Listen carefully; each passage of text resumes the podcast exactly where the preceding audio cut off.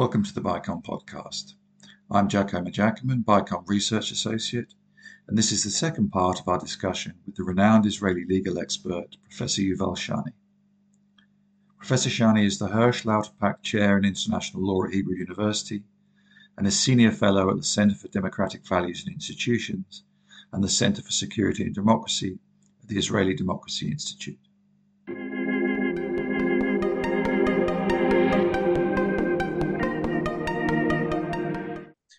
An issue which is perhaps as divisive as the reforms themselves the prospect of a formalizing of the arrangement for the exemption of ultra Orthodox men from the military draft.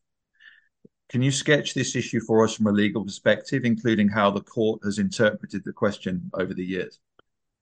Okay, well, that's another uh, very long saga, but effectively, uh, Israel has um, a draft law which requires all men from the age of 18 and also all women from the age of 18 to join the military for two or three years. There is within that law certain uh, explicit exemptions, for instance, to religious women or to the Arab minority, etc. There is also a policy by which uh, ministers of defense have uh, refrained from drafting ultra Orthodox.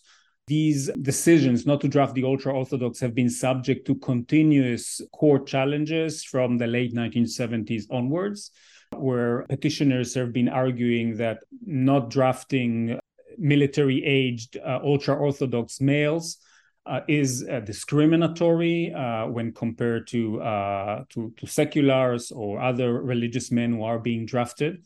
The court has, over the years, taken the view already in the late 1990s uh, that um, this is something that cannot be addressed through a decision by the Minister of Defense but rather something that must be legislated uh, by the Knesset. And since then, since the early 2000s, we have seen a, a series of laws by the Knesset that tried to regulate this situation. And we have seen in most cases uh, the court intervening to strike down that legislation as being unconstitutional because uh, it that legislation by and large did not obtain equality in burden sharing between ultra orthodox and non ultra orthodox. The court accepted the idea that this is there could be some exemptions. Uh, but that there has to be a process which is aimed towards narrowing the gap between the ultra orthodox and the non ultra orthodox. Uh, the last court case that we've had in this saga was in 2017, uh, six years ago. In the interim, uh, the court has allowed the government more and more time to come up with new legislation. But now, effectively, the government is out of time. And in from a legal point of view, the government should now uh, start, uh, since we don't have a valid law in which grants the exemption, the government should start drafting the ultra orthodox. They are not, of course, planning to do so. Uh, what they're planning to do instead is to pass a new exemption law. And there are two issues here. One, whether they will pass a version of the exemption law that would meet the expectations of the court, namely one that identifies quotas uh, for uh, maximal exemption and also a timeline for reaching that quota or it could be that the that the government will try again to basically give a blanket exemption through legislation and then the court would strike it down again. The other uh, question is how can you now push this forward with everything else that is happening in Israel? And i think this is actually a very a, a more interesting question because uh, as i said before now that the social contract is unraveling you are seeing less and less readiness by uh, those parts of the Israeli population that are working, paying taxes, serving in the military, and in a way making this country tick. Uh, to accept a situation where they have zero uh, control over decision making and where their interests are being completely ignored by the government. And this is now seen as the poster child of a government that is prioritizing the needs of its supporters over the uh, common interest of the of the population as a whole. So uh, it now appears that I think the government is is coming to realize that the plans to uh, to pass a new exemption law is going to really take the protest movement to new heights of uh, of resistance and pushback. So we have seen in recent days reports in the Israeli media that the government is looking for ways to uh, at least water down the exemption law. Thank you. I mean, just a quick follow up. You mentioned that, that the court has previously blocked exemption uh, attempts on the grounds that, that, that it, it breaches equality to, to free one section of the population from, from the burden of, of service. In the latest, uh, government's latest attempts to, to consider a bill, it, it seemed as though they were offering offering the prospect of raised salaries and perhaps some other sort of personal advancements as a way of sort of circumventing the possibility of being blocked on that on those equality lines. Did that does that strike you as a viable or a way of preempting court court criticisms? Yeah, so, so over the years, the exemption legislation has tried to do a number of things. One is to tie the exemption also to improving the conditions of those who serve, including the financial compensation. Uh, those who serve do not compulsory service do not receive a salary, but rather they receive a certain certain benefits that are uh, tantamount to, to to salary, but still a very low salary, I should say. There have also been attempts to tie the exemption law to uh, greater integration of uh, ultra orthodox in the economy, which is uh, part of the pro- of the anomaly that we currently have. In order to uh, to obtain the exemption, the ultra orthodox have to continue and and study in yeshivas uh, and and and thus they do not go to to they do not train in any profession that could uh, uh, allow them then to integrate in the economy. So in a way, um, the, the, common interest is being harmed from both directions. Uh, you don't get them in the military, but you also don't get them into uh, a, high uh, paying job in the in the job market, and as a result, their ability to generate income and to raise their GDP over time is is limited. The court has has factored in these considerations, the the the, ra- the raising of uh, wages or compensation levels, and also the integration of the economy.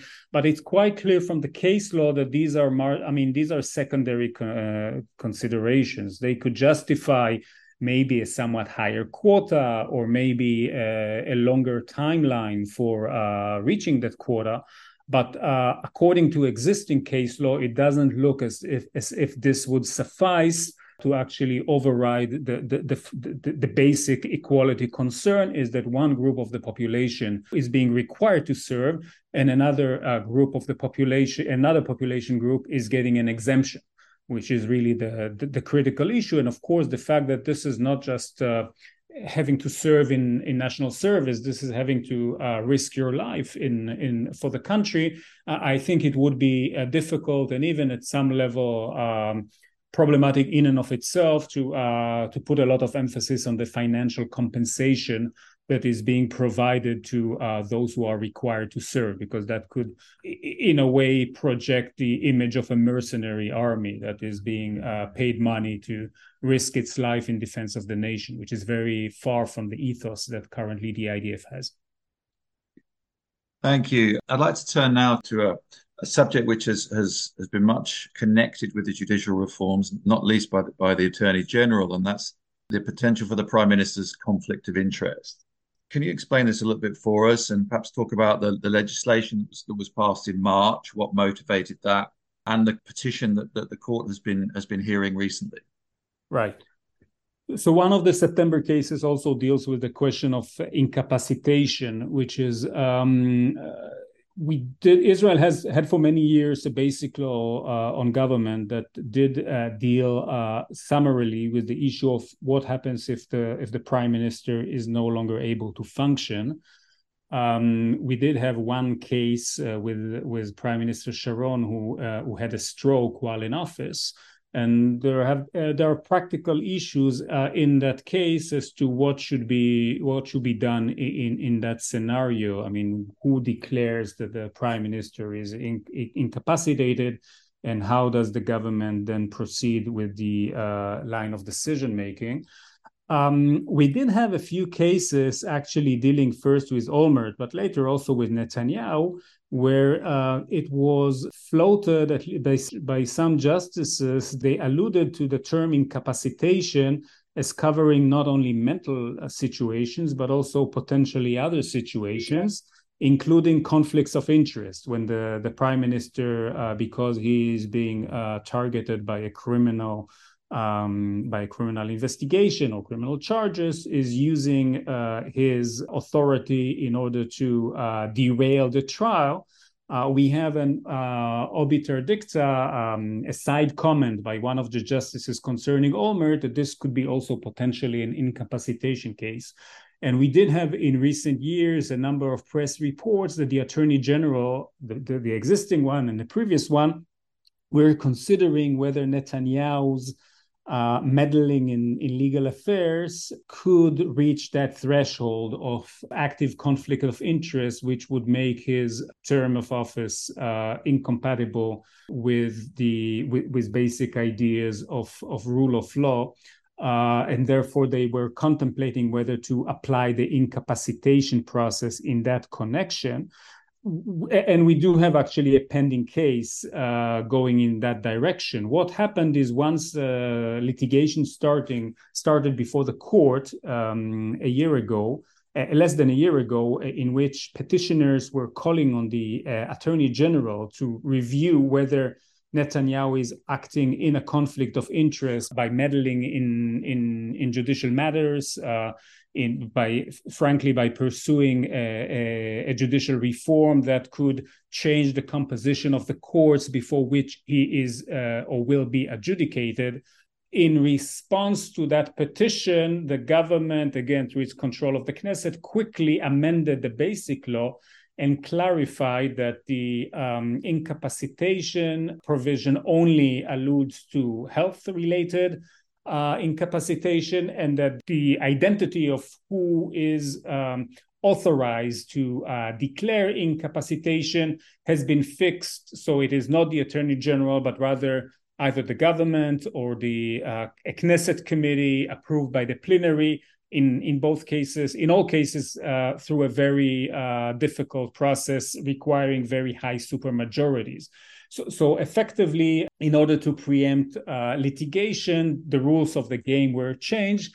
And this is now something that is also pending before the court. So it's not only the question of whether Netanyahu is in conflict of interest, uh, or whether he should be uh, declared uh, incapacitated, but also whether the amendment to the basic law that uh, made it much more difficult to uh, declare him as incapacitated should be struck down. Again, this is a review of a basic law, so we are, uh, like we have discussed before, in an uncharted territory.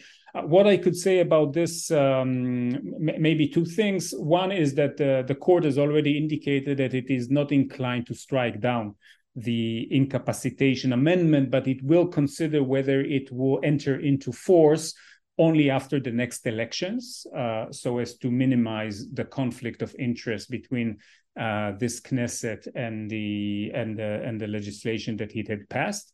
Uh, and the other point is that all of this uh, debate over conflict of interest is very closely connected to a 2020 decision in which uh, at that time the uh, capacity of Netanyahu to form a government was challenged because of his pending trial where uh, the Supreme Court held unanimously that the in an expanded panel of 11 justices that Netanyahu can serve uh, provided that he adheres to uh, a conflict of interest agreement that ensures that he doesn't use his official authority in any way that could um, undermine uh, the prosecution's case against him or that uh, interferes with the judicial proceedings against him. And the argument by petitioners has been that he has consistently violated this agreement. And actually, the attorney general has also agreed that he has violated this agreement by becoming uh, heavily involved in the reform legislation, only that she does not believe that the, the, the remedy should be his dis- disqualification, but requiring him to re-adhere to the conflict of interest agreement. And just to clarify, that that that agreement was signed not between Netanyahu and the current Attorney General, but the but uh, predecessor. Is that correct? Yeah, so it was prepared by the previous attorney general. Uh, Netanyahu was not so keen on signing it, but eventually his lawyers um, declared in court that he would follow this, and um, for uh, it still binds him. Even now that this is a new government, He is still bound by the terms of the old agreement, and the new attorney general has issued uh, a statement in which she has uh, provided a uh, detailed explanation to Netanyahu uh, what he can do and what he cannot do under the terms of this agreement, which he apparently hasn't agreed to follow. Thank you. I mean, what is the current current state of, of his, his own trial, and what chances do you do you give the prospect of a, of a plea bargain being reached? Yes. So this is another illustration of uh, the length of judicial proceedings in Israel because we've been now three years into the trial. We're not even halfway through. Uh, we're still in the prosecution case. Uh, it's a it's a mega trial have, having three uh, separate complex charges against Netanyahu and other multiple defendants it seems uh, so far it seems that on, on some um, items it seems like the prosecution has been able to establish uh, that Netanyahu was acting in conflict of interest and that he may have uh, committed fraud. Of course, we there is also a defense case, so we are only uh, so far uh, we've only been exposed to the prosecution case. But it seems that uh, perhaps the most damaging charge against Netanyahu that he took bribe uh, this is something that it looks as if the prosecution has not been able to uh, to substantiate, and we've actually had an exceptional intervention by the judges in the case, uh, who convened the prosecution and also the defense, and reflected to the prosecution in that meeting that their uh, bribery case uh, is weak and that they should uh, reconsider whether they want to pursue with the bribery charges. The prosecution has reconsidered and decided that they do want to to uh, pursue these charges further. Uh, maybe hoping that once Netanyahu testifies, uh, they could get him uh, in cross examination to uh, admit to things that they have not been able to prove on their side it looks as if the um, the case for the prosecution is, is now more difficult than originally um, imagined, partly because some of the state witnesses who were closely uh, close allies of Netanyahu have given testimony that walked back some of their uh, police statements, but not enough to disqualify them fully. So, so it seems like Netanyahu's um, situation three years into the trial is slightly better than anticipated.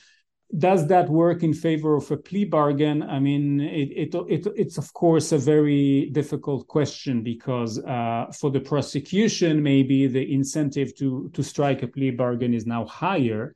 I think the court would also be very pleased if a plea bargain is, is is struck, and maybe this is why they convene both parties to to to reflect to them their their initial assessment of the of the strength and weaknesses of the case. Uh, for Netanyahu, maybe the incentive to uh, strike a plea bargain has been somewhat uh, uh reduced because it seems as if the most damaging charge has been uh, weakened. So um, at this point in time, it doesn't seem as if there are any uh, active negotiations that we are aware of for a plea bargain. Thank you. I'd like to look at one of the sort of rather less commented on, certainly internationally, aspects of the of the reforms um, and of the coalition agenda, um, but a significant one nonetheless, and that's that's the ability of the court to review decisions of Israel's Central Election Committee. Can you give us a sense of, of why this ability of the court is important? Perhaps some examples of when it's used it in the past and, why the potential change is significant. Yes, so this is one area which is actually very critical uh, to Israeli democracy because uh, even if one takes a very narrow approach of what is democracy and and and, and focuses on majority rule, uh, in order for democracies to function, you need to have free and fair elections uh, that respect the right to vote and the right to be elected.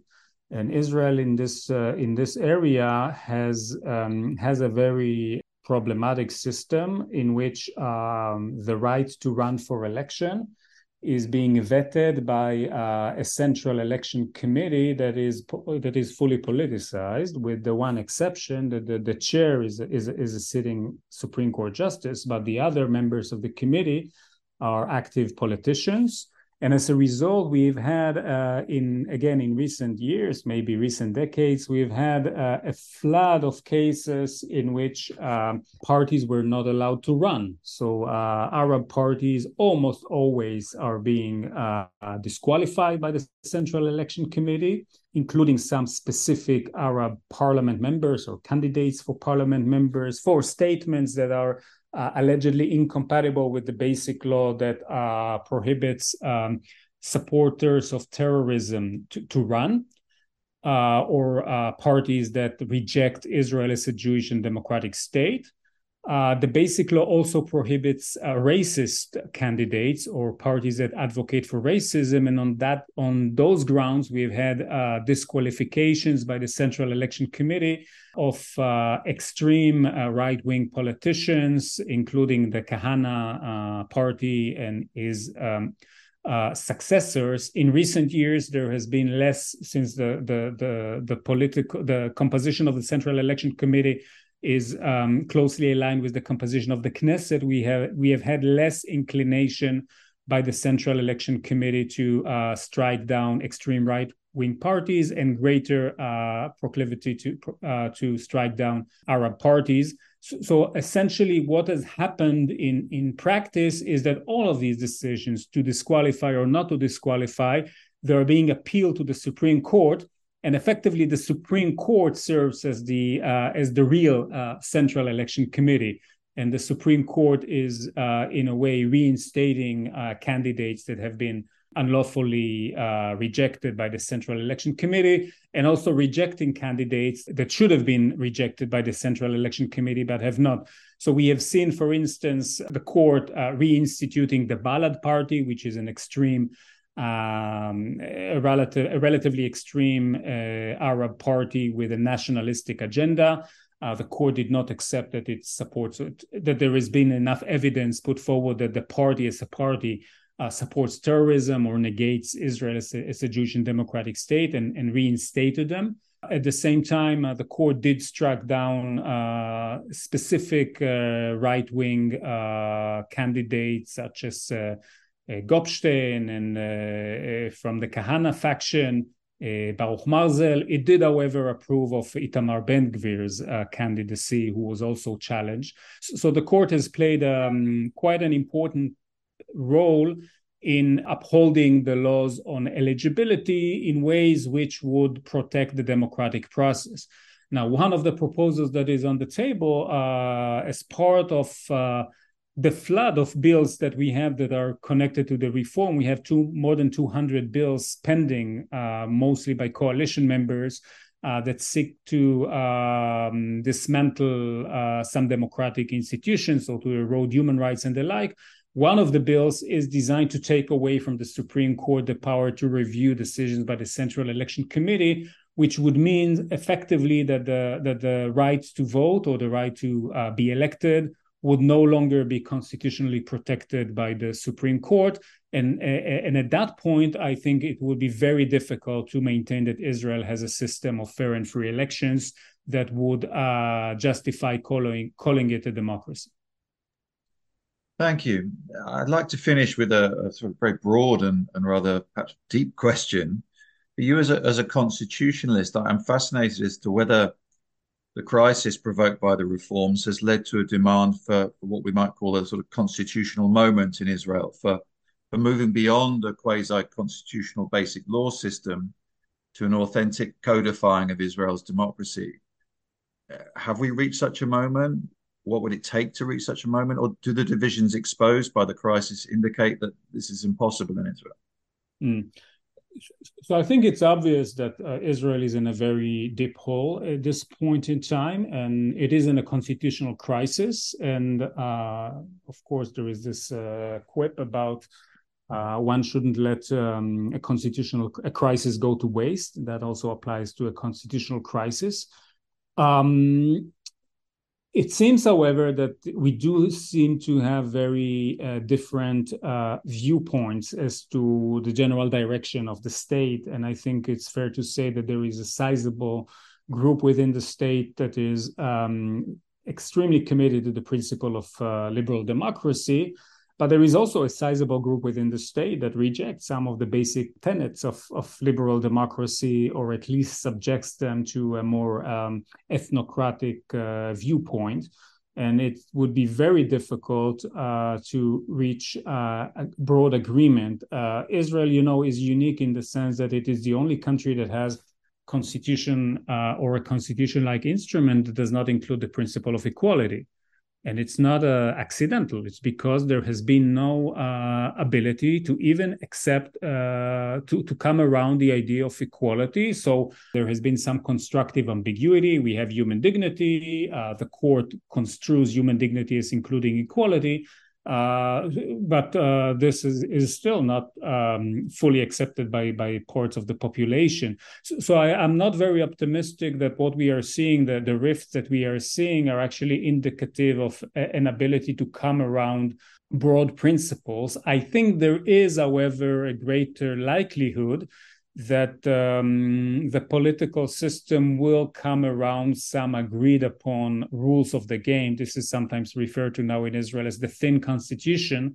so that there will be some agreement as to how basic laws are being created, uh, that would um, accept the, the, the principle that uh, fundamental changes in the rule of the game in the rules of the game have to be uh, taken by a broad majority. And if if if this comes out of the of the crisis uh, this doesn't really resolve any of the substantive issues but at least at least it gives us a roadmap as to how to work forward there have been some interesting initiatives, I would say, in that in, in connection of with connection to the long term. Uh, one of which has been to uh, reestablish um, a constitutional assembly that is being elected separately from the from the Knesset and task that constitutional assembly with the task of formulating a constitution through broad consensus.